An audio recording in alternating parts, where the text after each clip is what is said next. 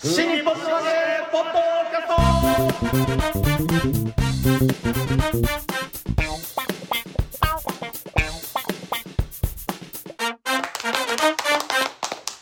はい、どうも皆様、こんにちは。新日本の和芸ポッドキャストの時間がやってまいりました。霊霊者まる子でございます。広瀬和夫プロデュース、こしら、まる子満喫、もっと新日本の和芸の落語会の宣伝のための、ポッドキャストだったんですけどね、えー最近やってないな。はい。いや、でも、近々重大発表が。近々重大発表がございます。はい。えー私が霊霊者丸子、そして、 さあ誰がこちらです。三遊亭満喫。で、こちらはいない。あこちらはね 我々のプロデューサーがこちら。広瀬和夫です。はい。よろしくお願いします。また休みやがってコシラって、どこ行ってるの 大体。対馬じ懐ゃないですもかう。ね今今となってはねかしいですね。どこ行っちゃったんですかねなんかちょっと懐かししい感じしますそよね。う。はい全然見てないです。どんな人でしたっけいや ね。いやいやいや形はねおうっすら覚えてるんですよなん か、赤っぽいジャケットというか、なんか着てますよね、よくね。は作業着みたいに着てますもんね。そうですねはいいなんかでこうあれじゃなかったっすっけなんかこう足がいっぱいあってさそれは、な足んがでいっしょぱいあう。るそうでこううねうね動くような感じじゃなかったムカデあムカデかごめんあ、そうムかカデか。え、こちらとムカデ間違えてた違うかあれ違う違う違うんですね。あ、なんかムカデっぽい色の確かね、上着は着てた気がするんでムすカけデどっ。ぽい 色。ムカデかムカデムカデかあれ小白さんじゃないのかあ、頭の中今浮かんでるのが、ムカデなんですよ、それ。あムカデかそうそうそうあそうかなんかこうねこう夜のこう道とかを歩いてたりとかするい田舎にね、はい田舎の道で電ね気つけるとさいるんあれムカデだそうムカデムカデごめんごめん箸でギュッと押さえてうん「許してくださ い」「離してくださ嫌な落語好きだね うんあの寝不足の落語好きね朝6時にね電車に乗った人ですよそうですねはいねえはいい」「許してください」この間 ねやってたんですよゴン太郎師匠が、ああそうですかね、なんかね、あの4人で出る回ね、はいあのそれであのは白手さんが出て、はいえー一之輔さんが出た時一之輔さんがやったネタがは「意地比べ」だったんですねはいはいでいじ一之輔さんの「意地比べ」ってものすごい弾けてるんで、なんか権太郎師匠ね講座に上がった時に「小別れやろうと思ってたんだけど千キロ虫にします」ってあーえあーあそうマンチさんもよく出てるあのタイプのやつですねああえっと国立そうそうかなああそそうですうですかえうーんええそうえいやいいいいものをご覧になりましたねでそうでもすねねあそうはいこの間だからそうだ白手さんが出て市場さんが出て中入りで一之輔で権太郎師匠ああなるほど、ええそうだから万吉さんの役割をね、はいええ一之輔さんが果たしたということですねあ出番順としてそうだったってことでしょそそうう なるほどねいやー素晴らしいです満吉さんがいない分一之輔さんが頑張ったと そういうことですね普段は満喫師匠がそこ普で段は満ビ吉シ師ッ匠とがビシッとやってらっしゃやるるところをあれムカデじゃないで すかムカデじゃないですもんねムカデみたいな髪の色してますけど 広瀬さんですかあそう白いかななるほど中身だ中身を見てムカデだと思ったんだら ななんだと思ってるムカデを昨日僕ね新宿駅でね昨日昨日ってもういいですよね別に昨日でね昨日でいいですよ、ある日 ある日まああのバレちゃうといけないからね今日がじゃあある、はいある公演を、うんはいシアタートップスってところで見るために、はい新宿駅に行ったんですよい新宿3丁目、新宿三丁目はい新宿三丁目都営新宿線で新宿三丁目から、はいあの紀ノ国屋のところから出て向こう側に行くとシアタートップスってあるんですよねあーなので紀ノ国屋のところまで行こうと思ったらはと都営新宿線であれ紀ノ国屋の方行くのどっちかなと思ってあの都営新宿線で新宿三丁目を降りると大概末広亭とか行くんいでああなるほどねおなじみの ねそう道に迷うパターンですね方向音痴発これ動はですねだからこっちこっちはないあれあれと思って迷ってたらなんか警備員みたいな人が寄ってきては「い道に迷ったんですか?」あおー教えしましょうかって言われて、はい僕ぜてっきり職質だと思ったんだけど、は警官ではなかったから、はい本当に迷ってる人だと思ったんだろうなと思って、い、やいや大丈夫ですって本当一瞬なんですよでもあれあれってしてただけだもんあーそれぐらい見るでしょあーいやでもやっぱうりんよ相く当そうそういう仕事の人なんじゃないですかは迷いってる人を案内するそうかあもしくはもう相当怪しかったかどっちか相当怪しかったんですよねはいいやいやその可能性は高いでしょだってねムカデみたいにこうキョロキョロしてムるカデじゃ ないからムコカシデはラじゃな中いから身だから中身がムカデなだけだから中身はムカデじゃないですよ中身ムカデならコシラでしょ毒がある毒があなるほどあいいこと言いますねそさすがう人に噛みついて毒をそういうタイプなんですよいやいやうんあの致死量の毒ではないですけどねそうちょちょっと腫れるぐらいのちょっと荒れるいやいやたまに致死量の時もあるんだよたまに致死量があってあの文句が来る時あるんですよたまにねそうですか、うん気をつけましょうまあそんな私の新刊が出ましたんで、この流れで そんな私ムカデ人間いいのですね流れで私のね毒毒ゾンビのあの講談社学術文庫というところがあるん学ですね、術文庫を書くも書くすごい格が高いですよまあそうですよ実際、えだって哲学者のねそうそう本とかねいっぱい出てるからねえでそれに混じって僕がうん「小三治の落語」というね、うんうん本を出したんですよはい、以前ほらあのえねそうあの単行本でそうですね2014年でしたっけ、はい、うん偽あのそうですね、はいうんなぜ小三治の落語が面白いのかっていうのを出して、はいでそれが一度その加筆して、はいえー講談社文庫アルファ文庫プラスアルファ文庫っていうところに入ったんですけど、はいでさらに、えー今だからプラスアルファ文庫に入ってからもう6年ですかね、はで今、えーまあ、この学術文庫に入れるって話が出たのがちょうどだからまあ小三治師匠が亡くなった頃でい、ああそうですか、ちょうどそういうなんか流れ別に亡くなったからっていうことでもなかったんですよでも本当はちょうどそういうタイミングになってしまったことで、はいまあ、小三治師匠亡くなったということで、たまたまねええなので、まあ、亡くなった名人についての、ええまあ、あのいろんな文章をですねうん今回書き下ろして書き下ろしがたくさんありますから、あー前つま回りその小三治の落語はなぜ面白いかはい、に、えーどれぐらい回答されてるのか、第1章第2章第3章ってあるんですけども、はいはい第1章は丸々書き下ろしなんですよ、書書き下ろし、はい、で第2章が演目についての、はいまあ、演目論っていうか小三治師匠の、はいえーそれについてですけどもこの6年の間でいろんな音源や映像がうん新たに発売になったんで,、はいでそれらについて全部書いているうとんそれから、まあ、あの中身に関してもちょっとあの前回なぜ小三治の落語が面白いのかっていう、まあ、ちょっとポップなタイトルですよね、はいそれにふさわしい文体だったものを、はい学術文庫的な文体に改めて。ああじゃあもうほぼほぼほぼ丸々一冊うですね書いたようなあとまあいろいろだ細かいところではこれはちょっと違うなと思ったりとか、あのあとやっぱお亡くなりになってるんではい前に書いた時はこれからにこれからどういうふうになっていくんだろうかとか、あのこの話を聞くんだったらやっぱり今生で聞くべきだとか、うんそういうこと書いたんだけどそれができなくなった今うん改めてその全キャリアを通じての小三治師匠の演目について語っている形ですね。普遍普遍的な文体にするしかないですかそらうねですね、はい、だから今が一番面白いとかって書いてた時に、はいものが、はい今がってことは言えなくなるんでなるほどね改めてじゃあ若い時と晩年とに比べて、だからその晩年っていう言い方をせざるを得なくなってきたっていうちょっと悲しいんですよね。ああなるほどねねうんだけどそうですね小三治師匠亡くなったのまだちょっとうん受け止めきれない部分もありますからね、そうなんですよ僕はね、ええまあ、大きく言うと一問ですからね。丸川さんまあ大きく言うとっていうか、まあ、一問ですよね一小問三です一よ問ですからね、ええうんあの師匠の幕府の弟弟子が小三治師匠ですからねそうですよねはいへ実際お会いしたことあるんですか、いやそれは何度もありますよでこうと言われたとかこうともありますしあ本当にはいいいなゴートえなどんな小言なんですか、太りすぎだとかあの臭いとか汗かきすぎだとか髪型がとかひどいね君 そんなこといちいち言わないよ小三治師匠例えばよ例えばで言ってるだけな んだよひどいね君たち傷つくわそいれやねえ本気で気が傷ついてるんだなと思って本当ですよ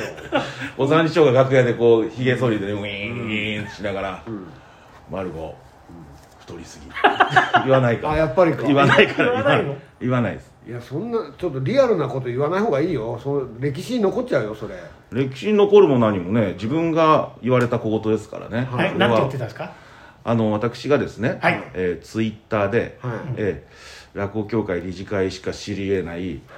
えそれがー小三治が、えー会長を辞するとはい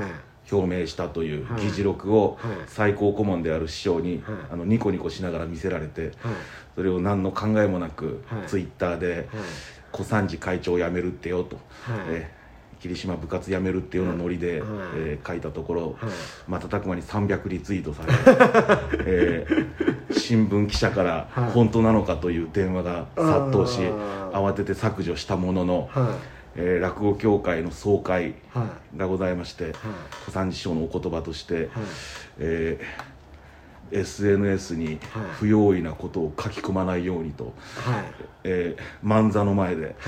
お小言を頂戴いたしましたああえっとマルコお前なといやあの名前は出さなかったですけどもあ名前は出いさずに、私の顔を見ながら言ってましたあ申し訳ございませんでしたあ全然ゲイと関係ないことだね そう ね落語について何か言われてないですか、ここに関してはあ前の落語はのふエざけすぎだとイベックスから、はいはいあの CD を出した時にあの帯をお願いしたことがあってああそうですねあ深夜寄せかなそうです新宿聖露亭深夜寄せのシリーズえで帯をお願いした時にあのじゃあ今口頭で言うからそれを時に使いなさいと、ねおめえ面白えじゃねえかってえお言ってくれました、おすごいねまあこれはお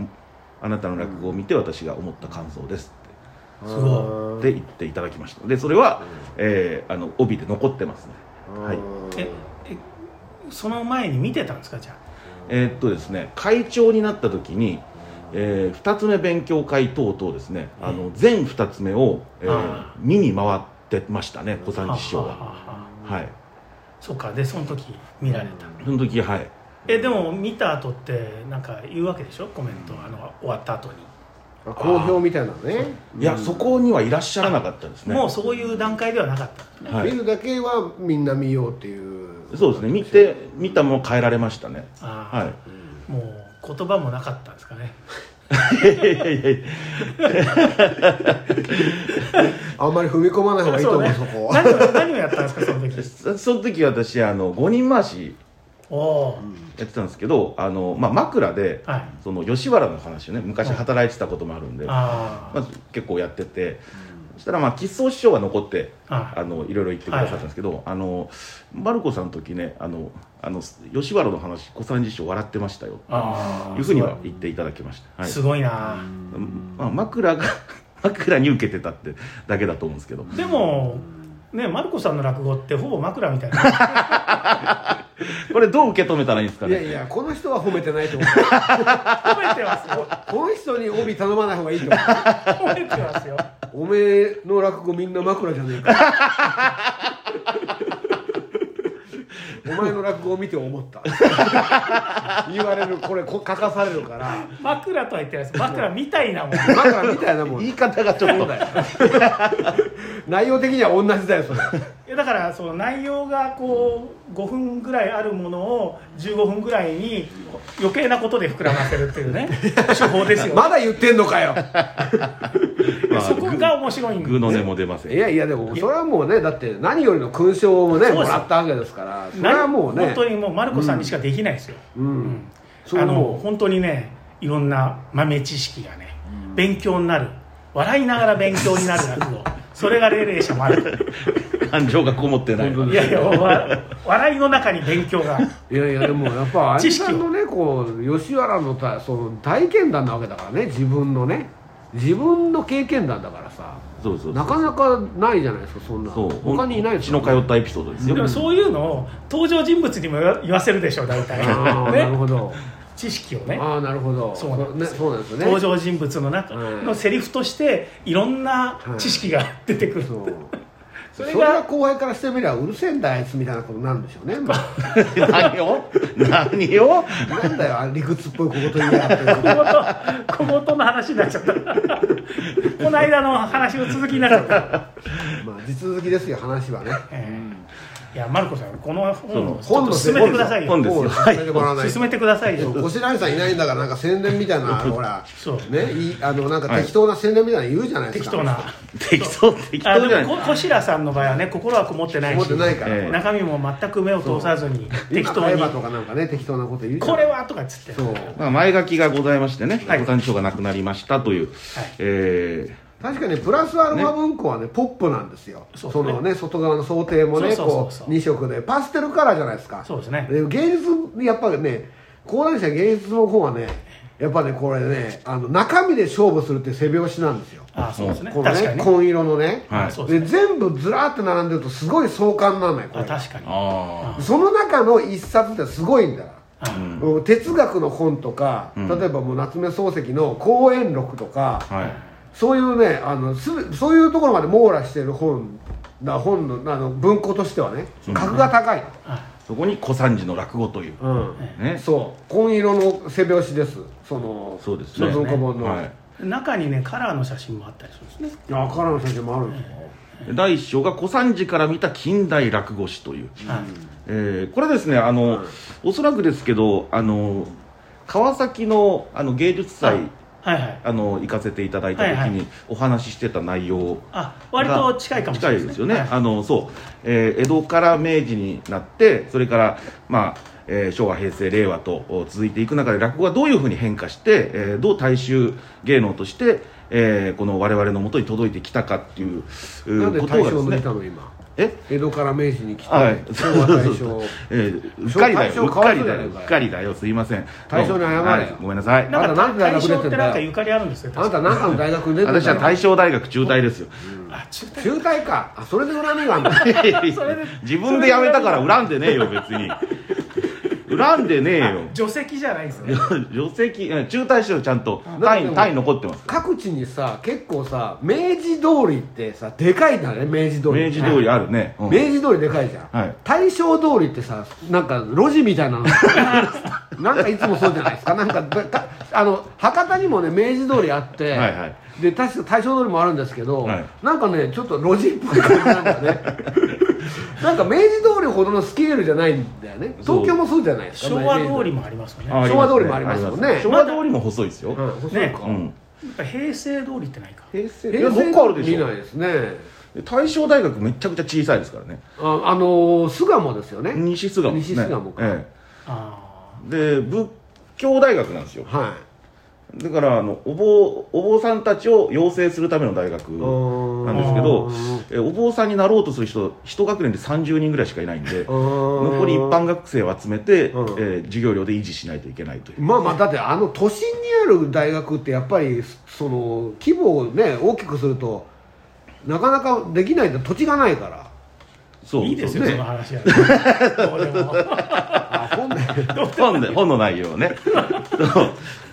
うるさいから早く宣伝してよもう表紙がほらね、表紙ねはいや平積みになってるから平積みになってると思う近か代近代ら落語史をねこの、うんね2000、ううんん昭和昭和まではさえはいうん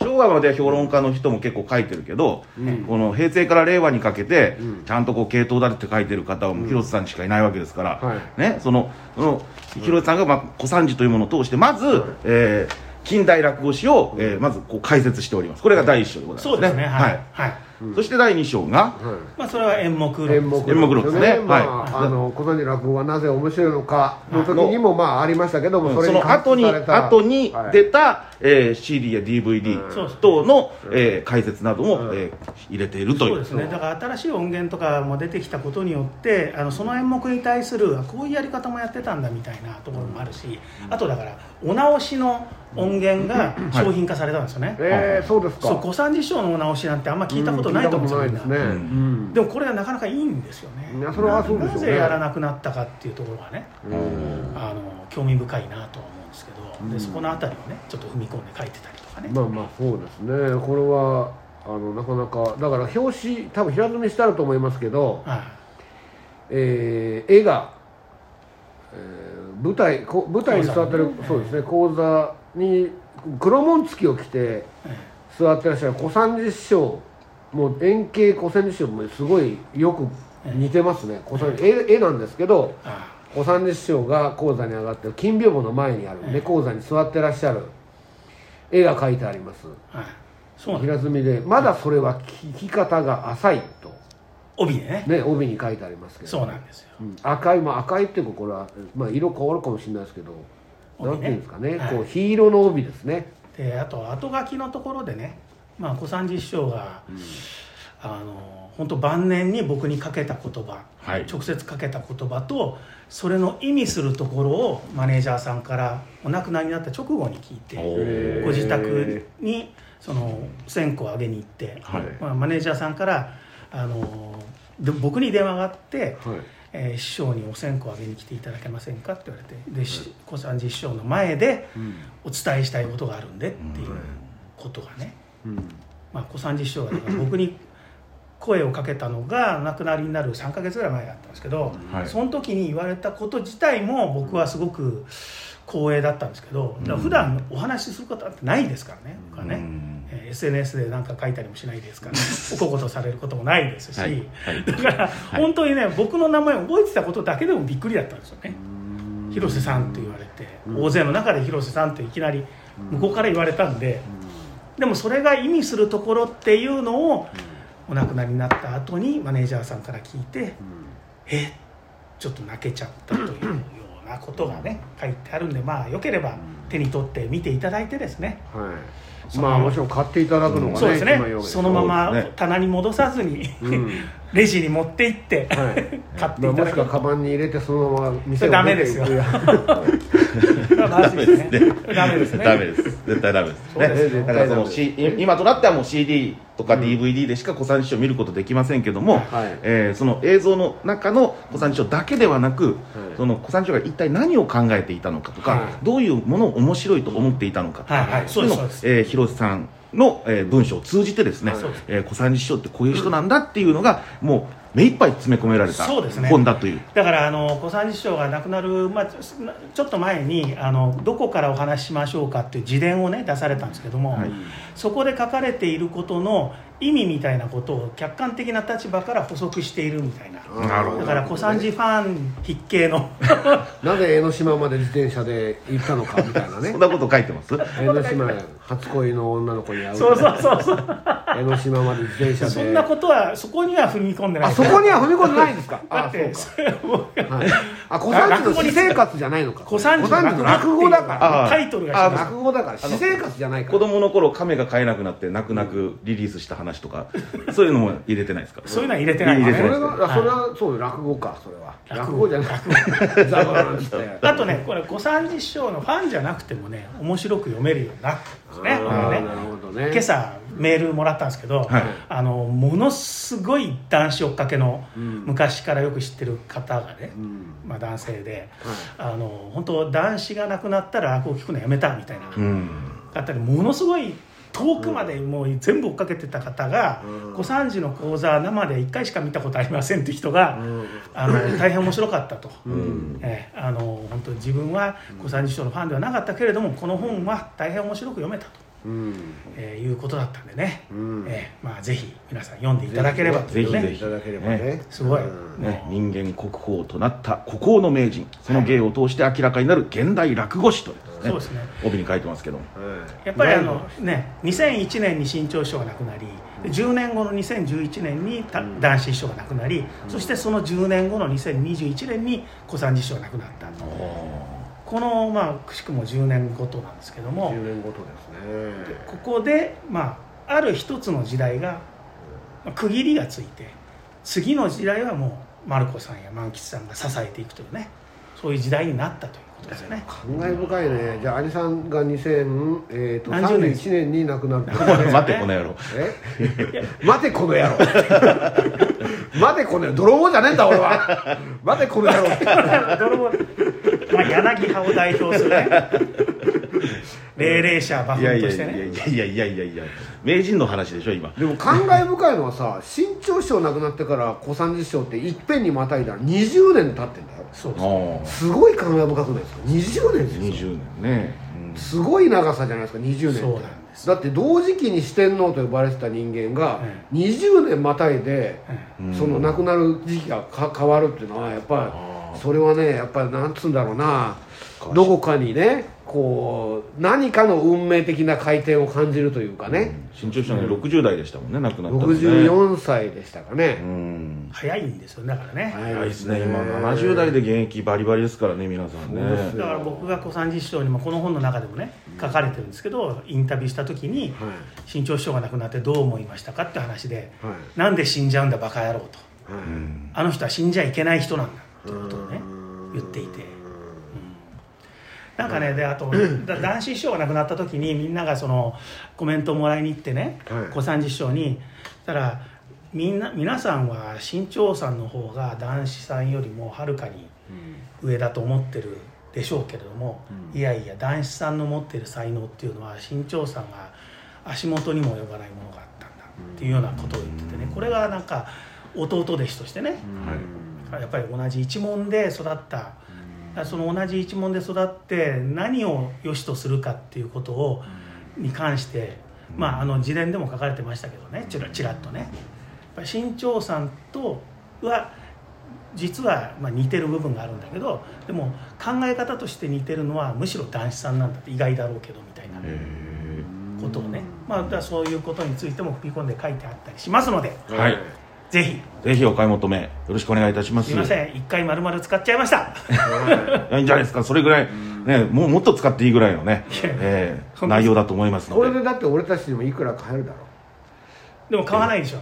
いうや買いますよ買何いま言ってんすすよか買うに決まってるじゃないですかえこれだってブックオフに出るんだいや僕本屋で買えよ本屋でちゃんと本屋で買ってくださいよ そうですね著者にお金が入らないですからねそうですねぜひ本屋さんではい早く増刷したいああそうね増刷すれば ねねだけど学術文庫ってさそういうタイプのあのあれじゃないですからねまあそうですね、んはいはい、長く残る長くずーっとずそうーなっんですとよあるっていうのが学術文庫そう実際だからこれ長く残そうということで学術文庫にしましょうよって話はもともとあったんでなあそれはすそ最れ初亡くはなる前にうん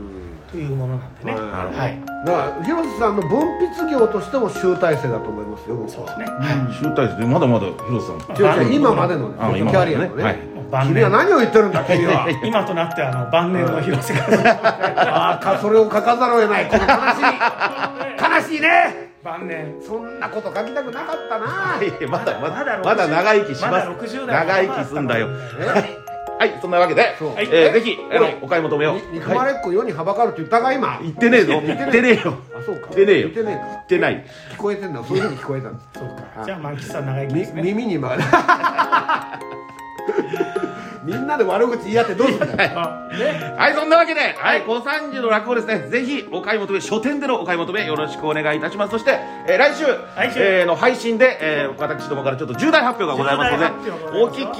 き逃しなくということでございますそれでは最後の締めをお願いします私ですか、い久々なんでね、あれですよえ小三治の落語絶賛発売中ですよろしく新日本の揚げポッドキャスト